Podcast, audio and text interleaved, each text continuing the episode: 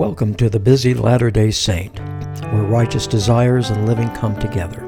Here, members of the Church of Jesus Christ of Latter day Saints discuss their challenges and successes in studying the Scriptures. I'm your host, Richard Bernard. The music for this program is by Marvin Goldstein and used with his permission. If you've enjoyed this podcast, I encourage you to leave a comment regarding this episode or the podcast in general. To leave a comment, go to love the podcast.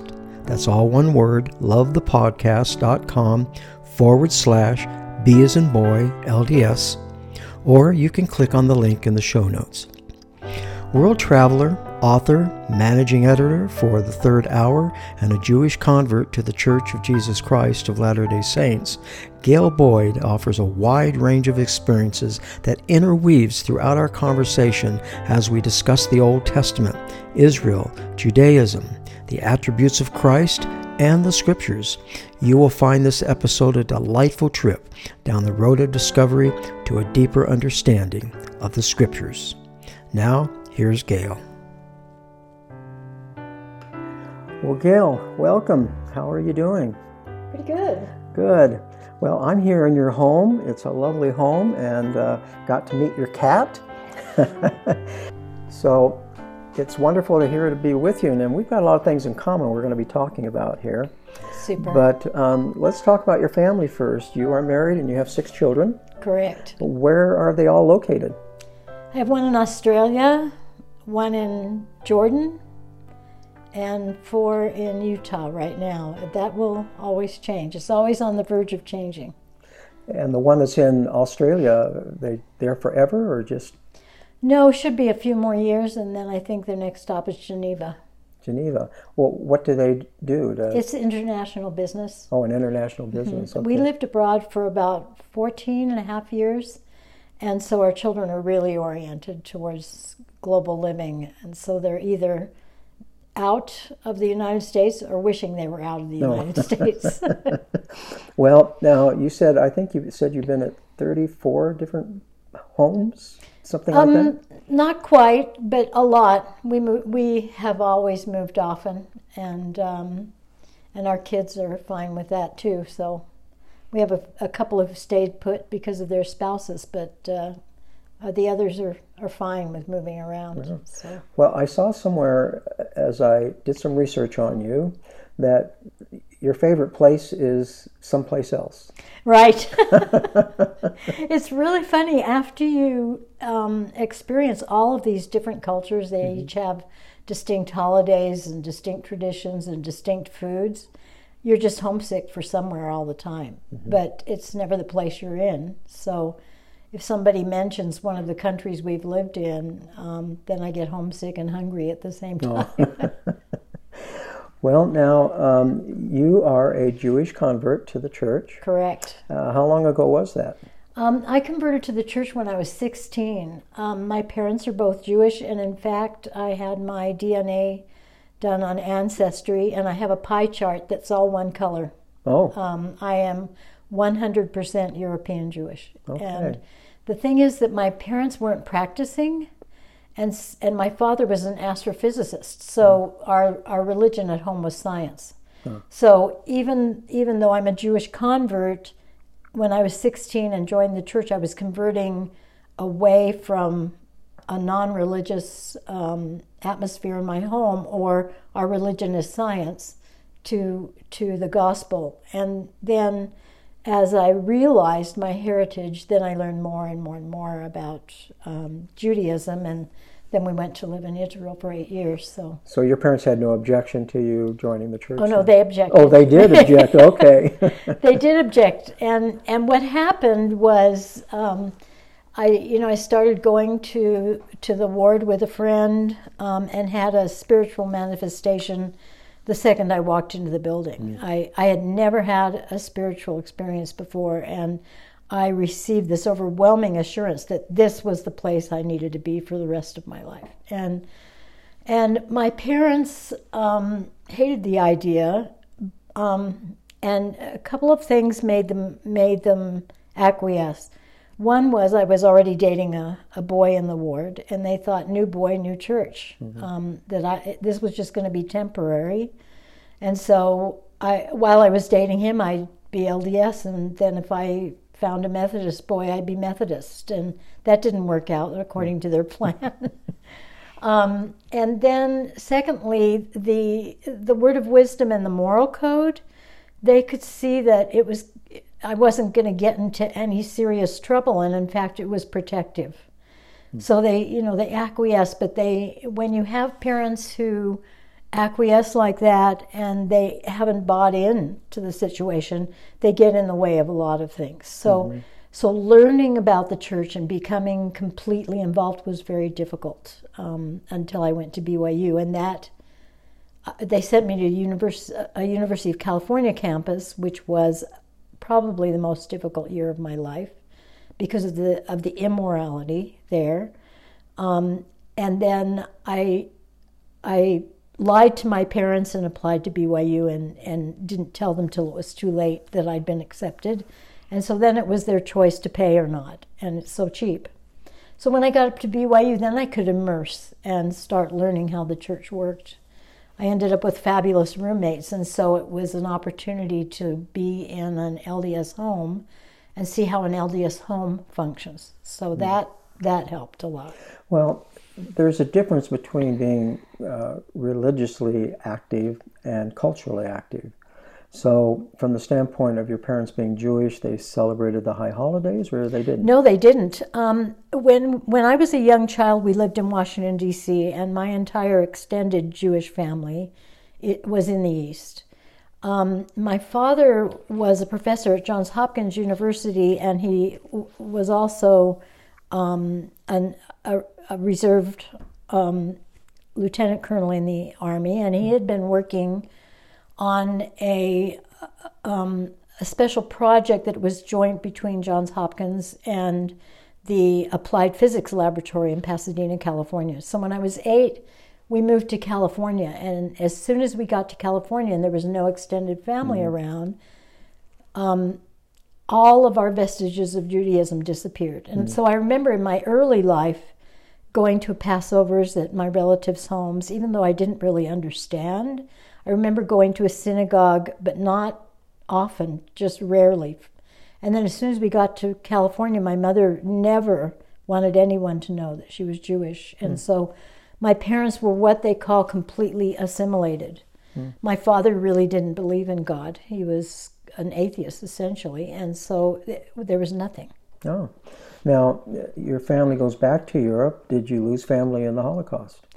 I did. Um, of course, my direct family came to the United States, and that's why we're all still alive. alive yeah. um, my Jew- my German Jewish family, my mother's side, came really in the middle of the 18th century, and and my direct ancestors settled in North Carolina and were conscripted into the Civil War. And so, when you picture um, Confederate soldiers, you don't usually picture them only speaking Yiddish. Right. But that's what they were. Um, and then others went to Philadelphia, New York. Um, my mother's family, if anyone who's listening likes uh, Raisinets or Goober's candy, they were invented by my mother's family, the Blumenthal brothers in Philadelphia. So um, they they went into that business of flavorings and, and candy. My father's family got here later. They they they were Russian. They were from Ukraine and they came in about 1914. Mm-hmm. And of course, the the Eastern European Jews were the poor cousins of the German Jews who yep. were established, doing very well, right. and everything. Um, so the by by my father coming over um, as a Russian Jew. Um, my family missed the, the Russian Revolution. They missed the starvation in Ukraine. Um, so, a huge blessing. Yes. By my mother's family coming over, of course, they missed the Holocaust. But I have aunts and uncles who were destroyed in the Holocaust. Now, uh, you wrote a book. Uh, tell us about that. So, the book is Days of Awe, and um, I, I had studied Judaism quite intensely from the time I realized how Jewish I was. So, uh, about age 20. And then when I was 37, we, we moved to Israel and we had five children at the time. We had our last one there in Jerusalem. Um, and we couldn't afford to put them in private schools, so they were all in, in Hebrew schools, Israeli state schools, for the first five years that we were in Israel. And we were there about eight years. And that was such a blessing um, in that when you celebrate holidays, the schools are really the center, and you really get to learn the traditions by helping your children through their what they're doing in class. And and Israelis, many of them are secular, the huge majority, but they still the holidays are really a big deal for everyone. Uh, no one ex- ignores them, and and God is everywhere. Um, if there's a holiday, and uh, let's say, let's say, say it's Rosh Hashanah, um, the New Year, what you're what you're doing is you're repenting and you're you're being the wicked and the and the righteous are being separated, and you you want your signature in the book of life. So everyone on the street, they don't say hello, they say good signature. Mm-hmm. And so all of those things permeate the society. So I learned a lot about the Jewish holidays, and of course, from because of my background um, in as a Christian and as a Latter Day Saint, I could see this rich imagery of Christ in all of these holidays, and then I learned how Christ, when he served his his mission, essentially, he used those holidays to teach people and to testify of himself. So let's say um, during the fall holidays, there's a water libation, and they light these huge um, torches, lamps um, on the Temple Mount.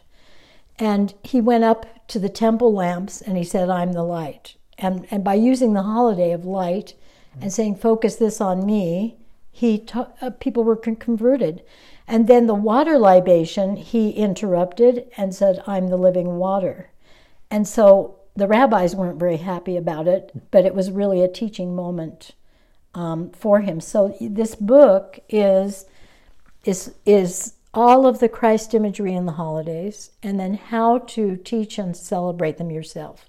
So there's everything you need there to do your own Passover, whether you do a full meal of the Passover and teach your family, or you want to do a family home evening, or you want to teach it in in church, uh, have a little demonstration. And it's that way for all the holidays. There's recipes, everything, but everything about how they teach of Jesus Christ. And then we have latter day fulfillments. So this is really, I'll tell you one that's just super interesting.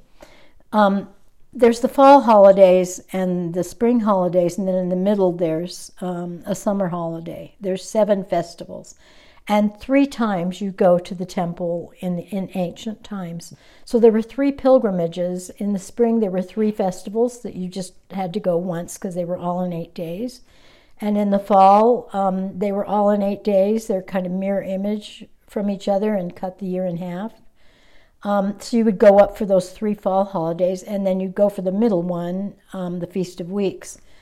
And in the spring holidays, there's three festivals. There's the Passover, which is the sacrifice of the lamb, the Feast of Unleavened Bread, uh, which we all know the story, and then there's one more festival, and it's the first fruits offering. Um, and what it, it, what happened was the people who came to the festival brought grain with them, and they couldn't eat of the new harvest until this wave offering was made, and it it guaranteed a, a, perfect harvest until the next spring holiday came around, and then they could eat the new grain. And it's very interesting the way that that that this holiday is prescribed. Before the holiday comes, the the high priest would would create a field of barley next to the temple. And they were not allowed to water it and they were not allowed to weed it. It just had to grow up unto itself. And then, ju- when just before the wave offering, they would go down into this little field, and people would follow them to give their common consent to choosing the perfect sheaf of grain. And they would tie that, they would bind it with a, a cord, and then they would take that to the temple and offer it as this wave offering.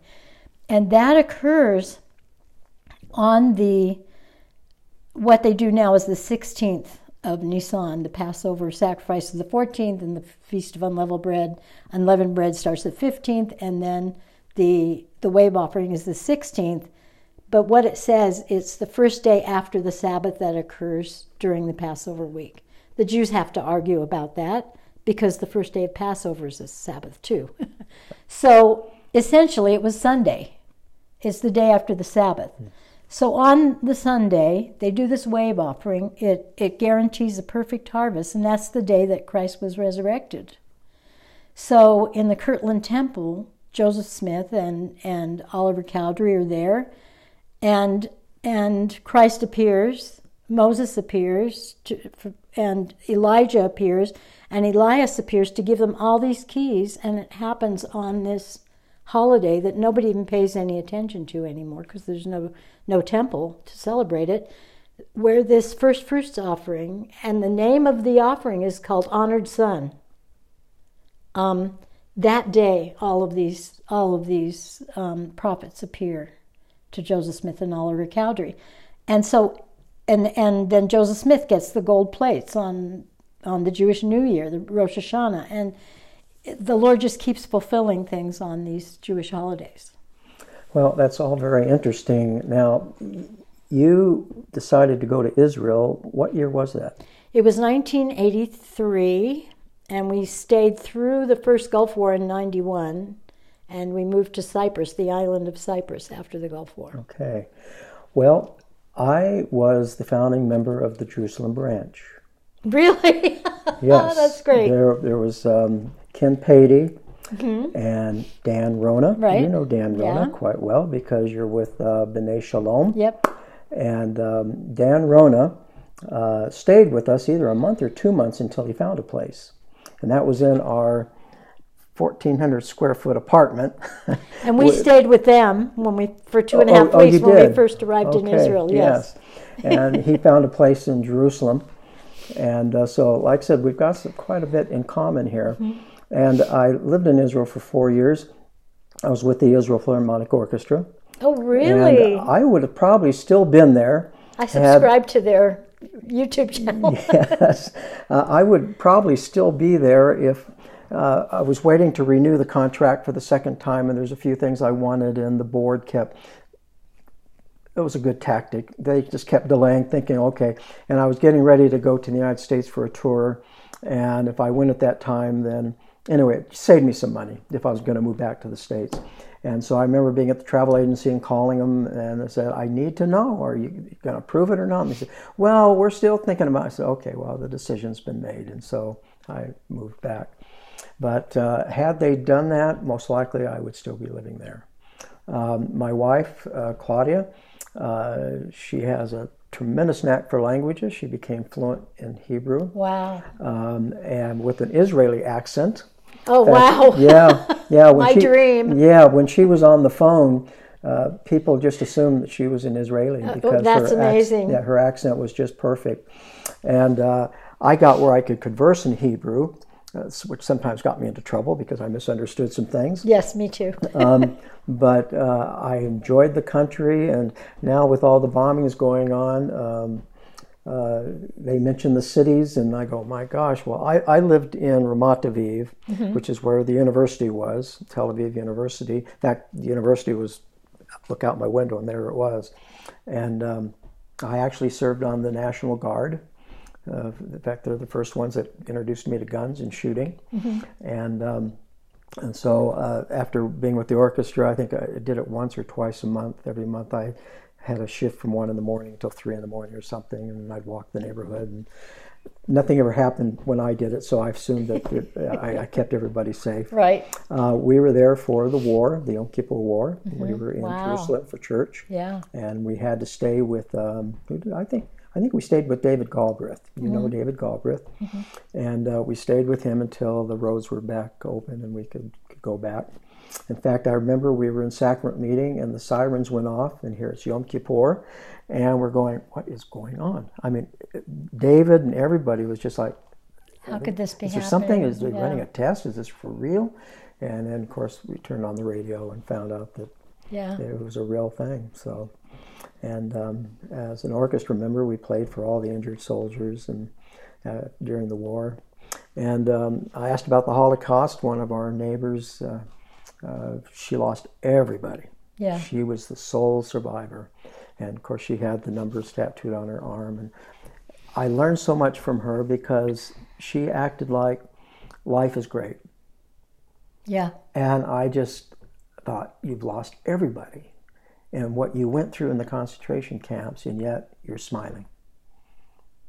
So it, it, it, it Yeah, and and you know everybody complains in Israel it's kind of a national pastime, but if you went to the grocery store and you'd pick up a can of tuna fish and I think there were times when there weren't cans of tuna fish, you know, Yeah. but you're coming from America and there's always tuna fish, you know, and you pick up a can of tuna fish and you're standing there and you say, "Oh my gosh, this is so expensive."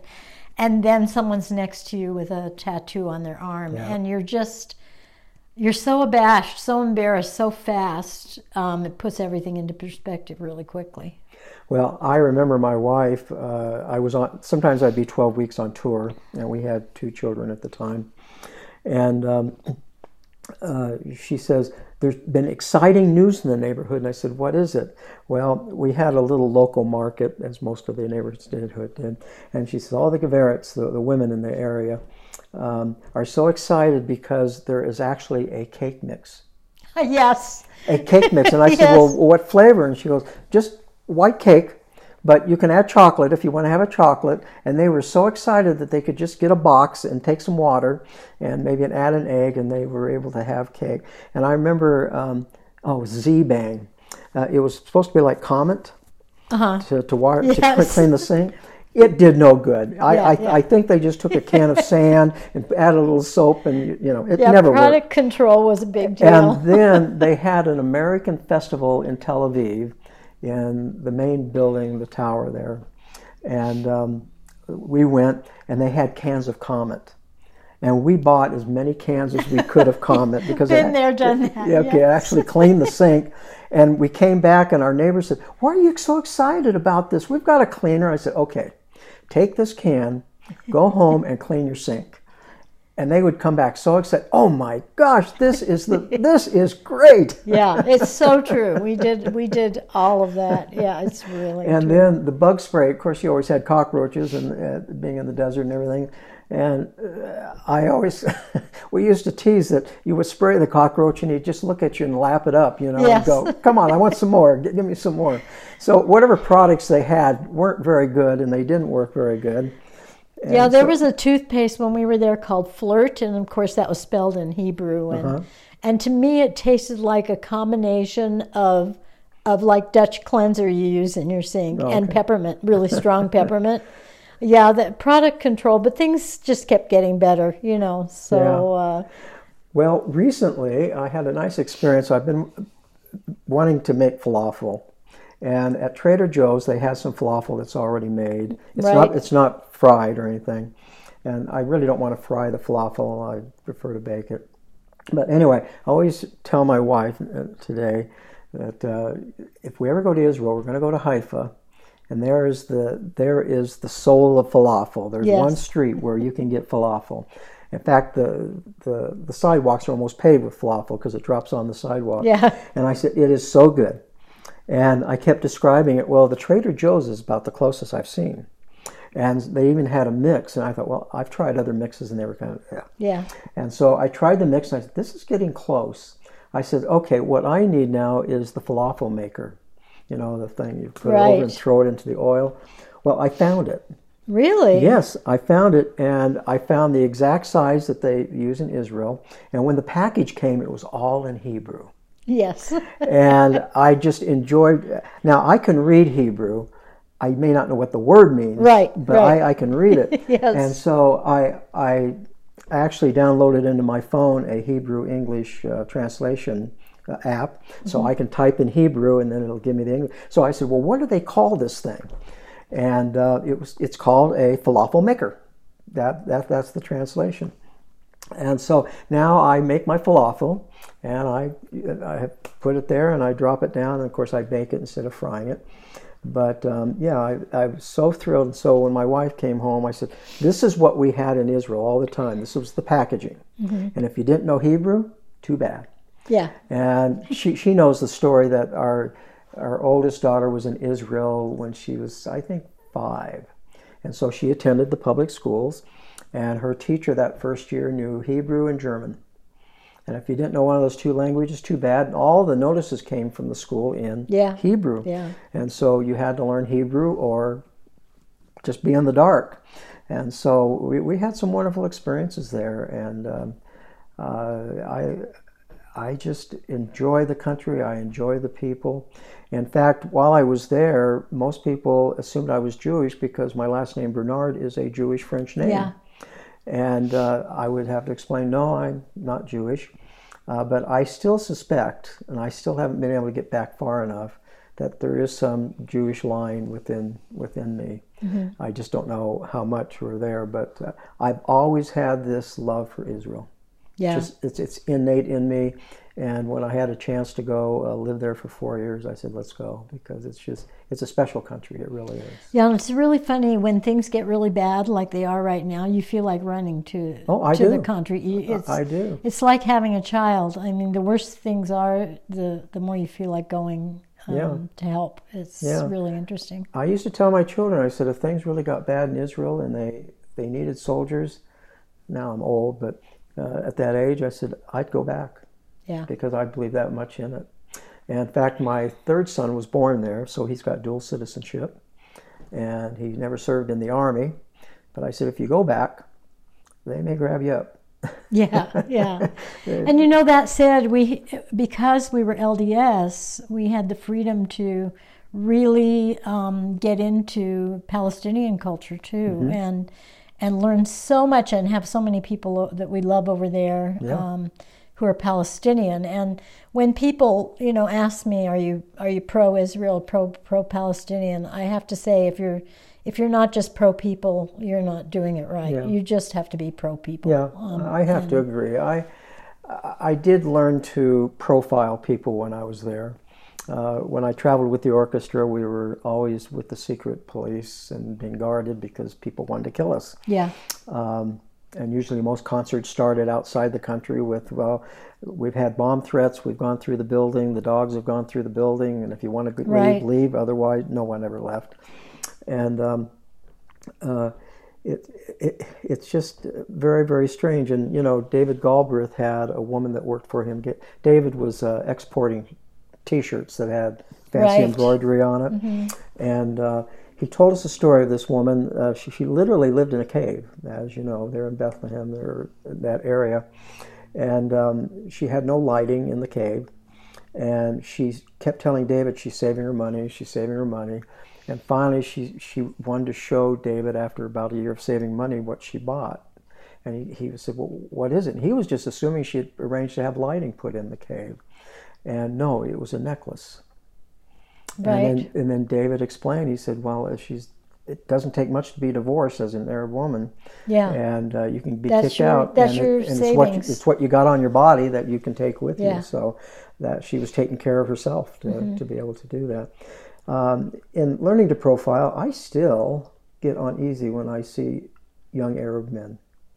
yeah. I, I it's just in me. Um, I don't know if I can ever get rid of it. I know I should love them, and I do. But we were one time in California, and about four of them, probably about 25, and they were all speaking Arabic, and they just fit that that Profile. that profile. yeah. And I couldn't believe the uneasiness that came over me.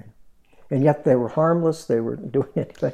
You know, it, it, it, it's hard. Yeah, but you know that it, it's really interesting that when you go into the West Bank or or any Arab territory territory in Israel, they're very suspicious of each other. Yes. um, they know where people are from, who their families are, and you you can't say um, Muhammad meet meet uh, I- Ibrahim, and they'll say, "Oh hi, it's good to know you," you know, and shake hands. That doesn't happen. Right. They want to know who your family is, Yes. um, where you're from, and they're very suspicious of each other. And Yes.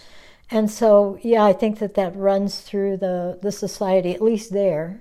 Well, um, I didn't ask you about uh, about when you graduated from BYU. What exactly did you graduate in? In English, In English. And you were saying um, that you were an English teacher. Yes, high Yes. school English teacher. Yeah. How many Shortest person in all my classes. And what, what in high school? What age were you teaching? um, everybody. I had six or seven preparations. It just, Oh, wow. yeah, I just um, con- just I taught six different classes, and they were all unique. So Oh, wow. um, it was it was interesting. Well, being a teacher myself, I, I know what that means. That, Yeah. that, that was a A lot, lot of preparation, Yeah. yes. How many years did you teach? Um, in public school, only one. Then I taught in private schools, and then I I taught all the years that we lived abroad in informal situations. Taught ESL in Israel, Okay. and uh, and that was a lot of fun too. And and then just always worked with the schools my kids were in. Yeah. So, Okay. And um, as an English teacher, I, I know I said something that, um, you know, English was not my, my subject. right. I, I certainly struggled with it and uh, everything. But uh, no, uh, and I used to interpret, I'm fluent in American Sign Language, and I used to interpret at the junior colleges for the ESL classes. I learned a lot. Yeah. There were some things that they were teaching, and I'm I'm, I'm, I'm interpreting, and I'm going. I didn't know that. I got I got got to stop my hand so I can make a note here. I, I learned a lot from that just being in an ESL class because they approached they approached English in a very different way than they approached it in high school. I had a little fun experience with with ASL. Um, we went to a concert at a high school years ago, um, and it was presented by a deaf uh, troupe of actors, Oh. And they danced. They did all kinds of things, and um, after the the program was sensational. After it was over, people were, le- were leaving the auditorium, but there were little conversation groups around the auditorium, but very far apart. But because you're you're speaking with your hands, you can eavesdrop. Yes. So people were, were leaning around their group, eavesdropping on someone way across Yes. the auditorium to, to to essentially listen to what they were Yes. signing. Yes. That it's hard to keep a secret. Yes, it is. In fact, uh, what happens between husbands and wife, they develop their own little secret language. And that's why, as an interpreter, uh, there are six uh, modes of, of communication within ASL. And one is public, for example, and one is intimate. And so it's possible um, that you can see a conversation going and see the signs, but it's not making sense because the husband and wife have developed these signs that, that they know uh, what they're what they're doing. Or I've seen people kind of get in a corner with another person and turn their back on everybody, and that's how they have their their Yes, that's that's tough. But I love American Sign Language because my wife can be across the room and she knows some because we we actually attended deaf branches here in the United States for close to 20 years. And um, I can sign something, and I don't have to yell at her or something. and it's just it, it it's a wonderful, a wonderful, exciting language. But yes, it, it's um, it, it, it's a unique language. Uh, you know, for example, it's okay to to talk and eat. Yeah, don't- that's uh, right. And in English, you don't do that, but you can uh, you can you can be signing and talking and chewing at the same time, and it's it's got a lot of advantages, a lot of advantages to it. Well, um, in getting into the scriptures, um, what is your approach of the scriptures? And I, I know that uh, before we started, you alluded to that uh, you, you- you've been teaching the gospel doctrine classes for quite a few years. And what is your approach within the gospel uh, doctrine? Well, with Bible, I have a lot to offer in putting context to the scriptures because it's very difficult to be in our present day in a Western society to understand the Old Testament and the New Testament. Um, and so, having lived in Israel, knowing where all the places are that they're talking about, um, understanding some Hebrew, um, and understanding just their society and their traditions and everything, um, I, I'm able to to kind of set the stage for the things that are happening and how people felt, um, and uh, to bring meaning to things that are, are usually hard to understand, especially in Old Testament, which is Old Testament is easy for me, and even Isaiah is very comfortable. And I think part of it is having a Jewish mind, which is unique. It's genetic. It's not not something you can learn um, or adapt. Um, and and so I think that's really a big calling is is to add context and understanding to the Bible. In the Book of Mormon, I, I see it as a Jewish scripture, and it, it's really easy to see if if you're familiar with Jewish culture and tradition and um, the Mosaic Law and all and all of that. And it really helps to prove the Book of Mormon is true when you see those things um, that Joseph Smith could not possibly have known. Um, uh, and then, you know, in, in the Doctrine and Covenants, I don't know that I have any advantage except that there are many commandments from the Lord in the Doctrine and Covenants that are straight out of the Law of Moses, mm-hmm. and um, mm-hmm. and that's kind of interesting yeah. to, to well, you to. mentioned the Book of Mormon. Quite often, I will look up a word not in English, but what it was in Hebrew in the Old Testament, mm-hmm. and what was the meaning of that. Of course, I use Strong's Concordance uh-huh. and things like that. But um, quite often, it it enlightens me to what that verse is really about. Yeah, and the Hebrew translation is often so much different yes. than than what we get and what we understand. There is a new um, translation. Translation. I don't remember the first name of this scholar. His last name is Alter, and he he translated it from scratch from the Hebrew, and it's quite a bit different than oh. than um, than any translation yeah. that we have. And I'd love to to buy it. It's expensive. Um, you know, I I there's one thing that that is really valuable from the scriptures that I like to teach, and I'd I'd love to get it out to millions of people. Um, I wrote about it on Third Hour, which is one of our websites, um, and it, it's it, the article I wrote is is perfection is not what you think it is. And I think this is so important for Latter day Saints because we're so diligent, we have so much work to do because we have a lay clergy, we all have callings, and so we're very busy. And I think that we tend to feel like we're we're slackers or we're not doing very well in the Lord's eyes when we aren't fulfilling our checklists. And I, I think that's tempting for everyone, but especially for Latter day Saints, where industriousness is such an important part of our, our tradition. Um, and when Jesus was teaching um, the people he said, Be thou therefore perfect, even if as your Father in heaven is perfect. And he didn't say much more about that. You know, he didn't elaborate. No, he didn't. And the reason he didn't elaborate was because everybody got it. And, and that's really interesting because we don't get it um, because of our Western orientation and the history of our, our faith.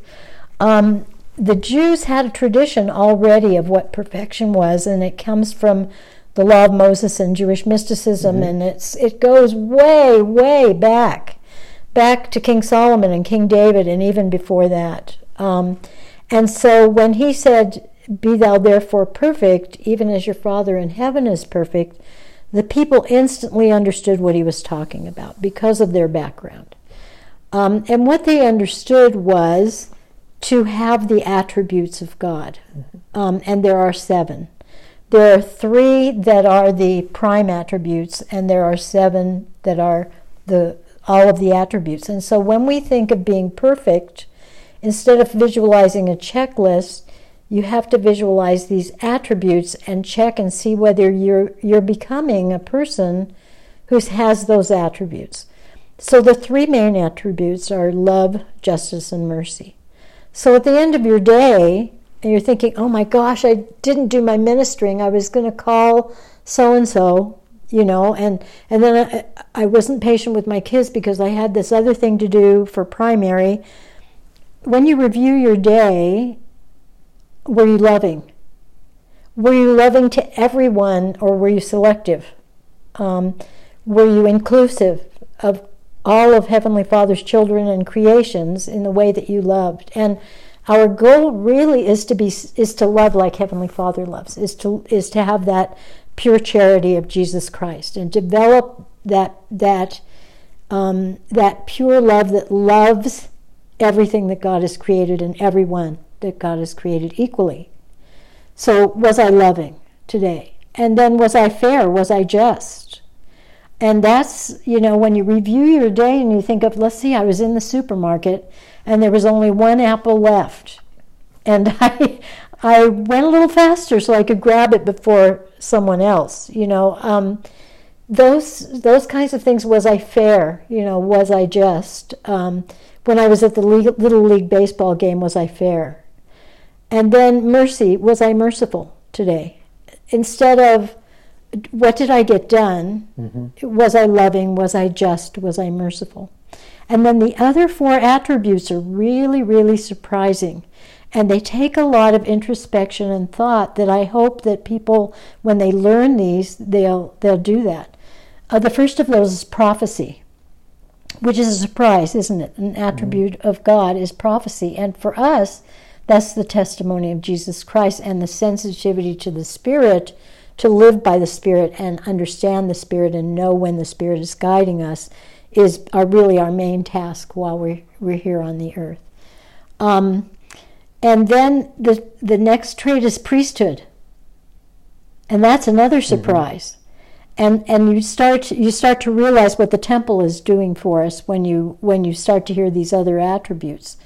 Um, do we have the priesthood power, and how do we how do we exercise mm-hmm. it? How do we hold it? Um, what is it doing for us in our lives? And and recently, the prophet and all of our leaders have had us, men and women, they urge, have urged us to study what our pre, what the priesthood does for us, and what our power is, and what our understanding is, and what the gifts are that come mm-hmm. with the priesthood. And the next attribute is kingship. Another mm-hmm. surprise. And there you go to the temple again. What are the mm-hmm. promises in the temple if you overcome the world and you become co heirs with Christ? Um, you're crowned with this with this royalty, and we need to learn about it and understand it. But we can see that the the gifts of the temple are to give us these attributes and for us to nurture. And then the last one is enduring to the end. Mm. So so the Lord is the same yesterday, today, and forever in that he's has these attributes that are always perfectly exercised. And for us to endure in righteousness is that last at- attribute. How are we doing on that journey?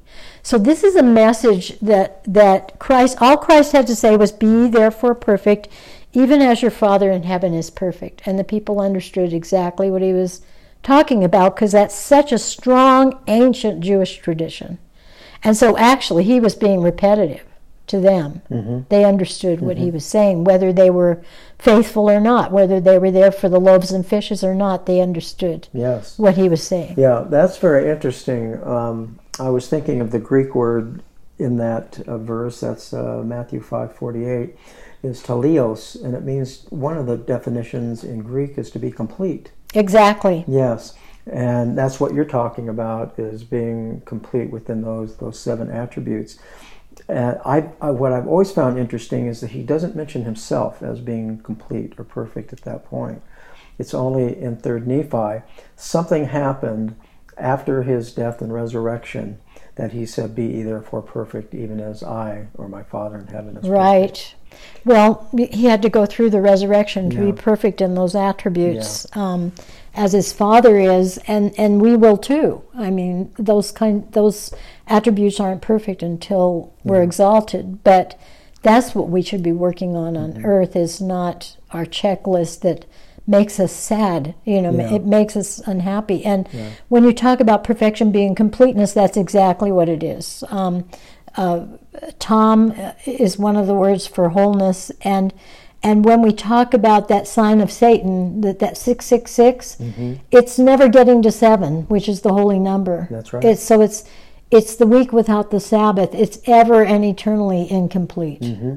Um, and so this completeness and this wholeness um, are the wholeness of these attributes mm-hmm. that we need to. Yeah, and you mentioned the number of se- the seven. Of course, living in Israel, you were um, you talked about the mysticism there in Israel and with the numerology and everything and seven is that complete number. Right. And um, and six is not. It, it just never quite, gets there. You haven't quite completed. And so yes, and of course it's interesting you tie in the seven attributes into that. Uh, uh, uh, into the seven. Well, you individually, when you study the scriptures, do you use hard copy? You digital? What, what do you use? I use both. I, I mean, I use everything I can get at my disposal. Um, people sometimes ask me because I seem to know a lot, and part of that is because I'm just really, really old. and so I've had a lot of time to study things. And being a teacher for decades, um, I've taught CES classes and, and gospel doctrine for a long time. You prepare because you're teaching, and you learn. You're the one who gets the most out of it because you learn so much when you're studying to teach. Um, but uh, you know, I have to tell people that the institute manuals are, are amazing. They're so good, and and to either study them digitally or um, or to get your, your own copies and mark them up. Uh, they're they're just really reliable um, resources when you're studying the gospel. And then when, in the Bible, um, um, now I'm trying to remember his name. He wrote he wrote the the intertestamental period, and he's Jewish. Who is it? Help me think of what his name is. Avram? No, it's not Gileadi. It's um, we have to figure it out Okay. and and, and put a link. Okay, I'll, I'll, He wrote a book on the intertestamental period, and um, and that was a long time, 400 years. And when you think of how much our world has changed in 400 years, we go right from the Old Testament to the New Testament, and we don't even study what happened or Yeah. know what happened between Yes. those times. So when we're going from Old Testament to New Testament, I always give a fireside on the intertestamental Oh. period and show how the lives of, of Jews had and Israelites had changed in that 400 years. Um, their language changed, everything changed. And, and it's just really important to understanding the world that Christ came into. And understanding that world is a huge advantage when you learn about the Savior. I'm not familiar with that book. I'm going to have to look it up and uh, and read it. I've got to remember his name. I'll, I'll be able to think it Google it. We'll, we'll, find it. Yeah. and I'll, I'll include it in the show notes. Yeah. Yeah. So um, yes, now uh, there's that 400 years, and, and things do change, and language changes. Yeah. It's it's a, it's a dynamic thing. It's like, you know, when um, in uh, First Nephi, the very first verse, I have been born of goodly parents. Well, what I spent literally hours researching goodly. I re- tried to f- find equivalents up to it in the in the Hebrew and the Greek, and uh, I went to uh, etymologies and and defined it, and I, and I found it had a lot of meaning. That um, most likely it meant his parents were highly respected within the community, and of course we know his father was quite wealthy. Yes. And what, usually, when you have wealth, people in the community look up to you. and so, um, his and the next part, I Nephi have been born of goodly parents, therefore I was taught somewhere in learning my father. And I figured, why did he put that in? Well, I did research and found that they, if they went to school, in fact, the, the literacy rate was about ninety nine percent. Yeah. You know, or illiteracy rate, and they. Um, and if they did go to school, the boys learned about farming, and the girls learned about marriage, and um, and things like that, and divorce, and things like that. Uh, but this is why, in the New Testament, the Savior said, "And thus you have heard." Yeah. He never said, "And thus you have read,", read, yeah. because they didn't read. They everything was uh, was uh, just spoken. And so, as I put all that together, I go, well, yes, his parents were wealthy. They were able to send him to school. I'm sure his father did some do some teaching, but his father most likely was gone a lot. And uh, so he, this is this is what that verse means. And so I put that in the notes in the gospel library, a section like this, on how I came to that that conclusion. And then I even looked at the 1828 Webster's Dictionary and what goodly meant at that time of Joseph Smith. But words have meaning.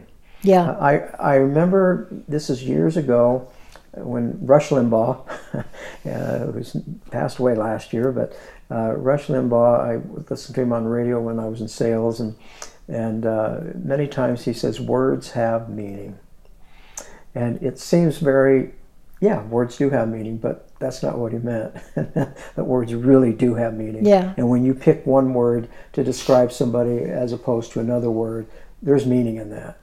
Right. And so we decide we find that in the Old Testament and the New Testament, and in the choice of words.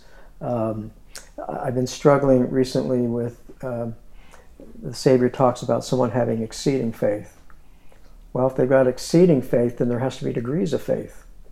There's got to at least be an opposite of that, because if someone is the top, there's got to be a bottom.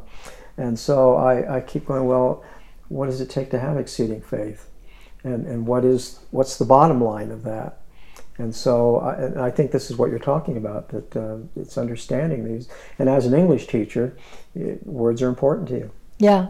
And it is interesting to read the um, Bible and especially the New Testament and see where the apostles are making cultural judgments where they're not they're not revealing the word of God, but they're just making cultural um, judgments. Mm-hmm. And you, you do see that in the Doctrine and Covenants too, where you can discern the difference in the voice of Christ and the voice of Joseph Smith. Um, it's easy to see when Joseph Smith is speaking and when mm-hmm. Christ is speaking. Yeah, yeah, absolutely. Well, is there anything else in your scripture study that you do? I read the Book of Mormon every day. I and then I study and whatever other scripture we're studying. Um, and if I'm, and then I'll add another one sometimes. Um, I read commentaries. I I do a lot of of studying, um, and I read a lot of articles about how the gospel works in people's lives. Mm. I think that's one of the one of the you know there are basic things that we learn while we're here in mortality, and one, to, one is to discern the spirit and another is to understand how the Lord works in people's lives. And that's a long learning process, that one. Um, and sometimes we have to go through certain bitter trials to see how the Lord works. And sometimes we give up because He's not working in the way that we thought He should. Um, but there's a lot of learning to do. So I, I can't even imagine not reading the Book of Mormon every day. And, and I get through it twice in a year and then I read um, whatever other scriptures we're studying, mm-hmm. um, and of course prepare to teach. Now, do you keep a journal uh, as you're studying? What What do you do there? I keep a journal um, anyway, but I don't keep a study journal oh, necessarily. Um, because I'm teaching so much, I have my lesson plans, and those lesson plans always um, include insights that I've received through inspiration mm-hmm. while I've been preparing. Um, and so my, you know, my my teaching notes are essentially my my um, my study journal. Now, what do you do in the ward now? Are you teaching? I'm a gospel doctrine oh, teacher. You are the gospel doctrine teacher now. I, I, I, I know you, have talked about it in the past, but you, I, I really feel sorry for bishops and, and leaders in the wards that I've been in because I have I have held them at ransom quite often. I mean, like when we got to this ward, I said, you know, we're we're trying to decide on a house to buy, and and we'll get one in your neighborhood if I can be a gospel doctrine teacher. and then I was released as a gospel doctrine teacher once, and I was so mad. There wasn't any reason for it. I wasn't being called to anything else. It was just a release, and I thought maybe I was doing something wrong. I, you know, and when the poor um, um, counselor in the bishopric who was was releasing me I was I was saying I want you to know that I accept this release under duress that I I don't agree with it he had one hand on the doorknob ready to flee and so you know I I really feel sorry for the the leaders in the wards I've been in because I can hardly stand not to be a gospel doctrine mm-hmm. teacher I feel when I'm not teaching, I feel lost and like I'm not complete. It's mm-hmm. just so so much a part of me to teach that I have to be doing it all the time. Yeah. Now, have you taught younger ages? Oh yeah, everybody. Okay. So yeah. So you've done the primary route, and yeah, yeah. I taught primary for 13 years. Yeah. um, so that the young, uh, and I like teaching the youth, the teenage years. I do too. I'm I'm really best after 12. Okay. Age 12. Yeah. I, I would agree with you that. I, I don't know if I was the greatest uh, six year old teacher, you know, because I want to get more in the scriptures and I've got to stay yeah. this very basic uh, yeah. thing, thing with them. But I, I agree. I, I like it when they're uh, older and, and we can th- that's the age where you can start reasoning a little bit. Right. You know, you can say, why did the Savior say this word and not this word? Right. And, and things like that. So I, I really that. Well, Gale, I've really enjoyed the time with you. Well, so have Uh, I. It, it, it's it's been great. Um, um, I'm almost going to self-invite myself when you have Passover. Give me a call. Yeah, I don't know when we'll do it again. It's uh, Uh, COVID has really interrupted a lot. We missed two. because I'd So- love having my wife to experience a, a, a real Passover. Uh, I enjoyed the. I always enjoyed the Jewish holidays. No, they're wonderful. I always Jewish holidays them. are the best. And, and I enjoyed them. I, I know this sounds terrible, but I enjoyed them more than Christmas. Yeah, and I do too. And I hope that we celebrate the Jewish holidays during the millennium, and we Yeah. should because it, it's the whole round of the gospel is there. Yeah, yeah. It- And so, I, I don't know. Christmas has become so commercialized. And Yeah. It just it, it destroys it. I do love Christmas, but the symbolism of all of the Jewish holidays, and, and when we do, when we're in the millennium, it, it will all the imagery will be complete. Well, It'll be marvelous. And it's even like celebrating Sukkot or, or, or things like that. You yeah, know? and, Sukkot is wonderful. and and most likely when King Benjamin was giving his talk, that's what was happening. Yes, yeah. it was. That's most likely what was going on. And so now I enjoy the Jewish holidays, and I just uh, I miss them. Um, and you're right. The the whole the whole country just celebrates. They may not be actively religious, but it's the culture. yes, it's wonderful. And, and they do it. Uh, maybe Passover is just the time that the, all the family gets together and enjoy Mm-hmm. each other, but they, they go through the, the ritual of it. But uh, I really enjoy it. So anyway, I'm going to self-invite myself anytime you want Okay. to come to Passover. Sounds you good. Got my phone number. You can Yes. give, give me a call. And I had, didn't say anything, but I literally live six minutes from here. oh, really? Uh, you're in an ivory home, yeah. and we're on the ivory homes on the other side by the lake. Oh, yeah. So if you go down 500 south and keep going till it ends, there's my home. Amazing. And so we are neighbors, and yet we have so much in common because of Israel and, and people like uh, David Galbraith and Dan Rona and things Yeah. like that. So, and we both lived in Israel for a while, so Yeah. it's been great. So anyway, it's really been wonderful with you, and I always ask my guests at the end if they would mind bearing their testimony. I'd love to bear my testimony. I, you know, I we have uh, B'nai Shalom, which is a group of uh, Jewish converts and people who are interested in both the the gospel, Latter Day Saint gospel, and and Judaism, and and once they find the church, they find that Judaism is embraced in the gospel of Jesus Christ as we teach it in the Church of Jesus Christ of Latter Day Saints, because we have the whole circle um, and we have the Aaronic and the Melchizedek.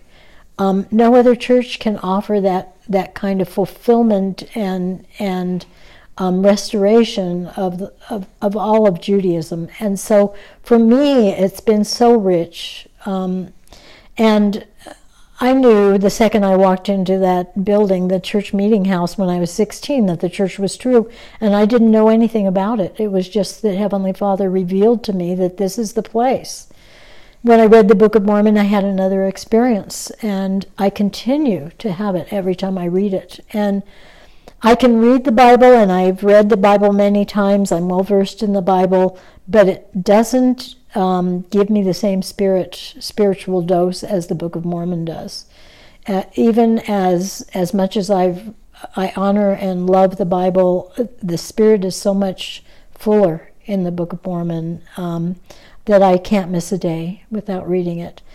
Um, I've I've been able to to realize all of the blessings of the church um, through the priesthood of my husband, through the temple blessings, um, and I know this is the place. Uh, this is the only place where the fullness exists, and I. I, I thank God every day that He led me to the church.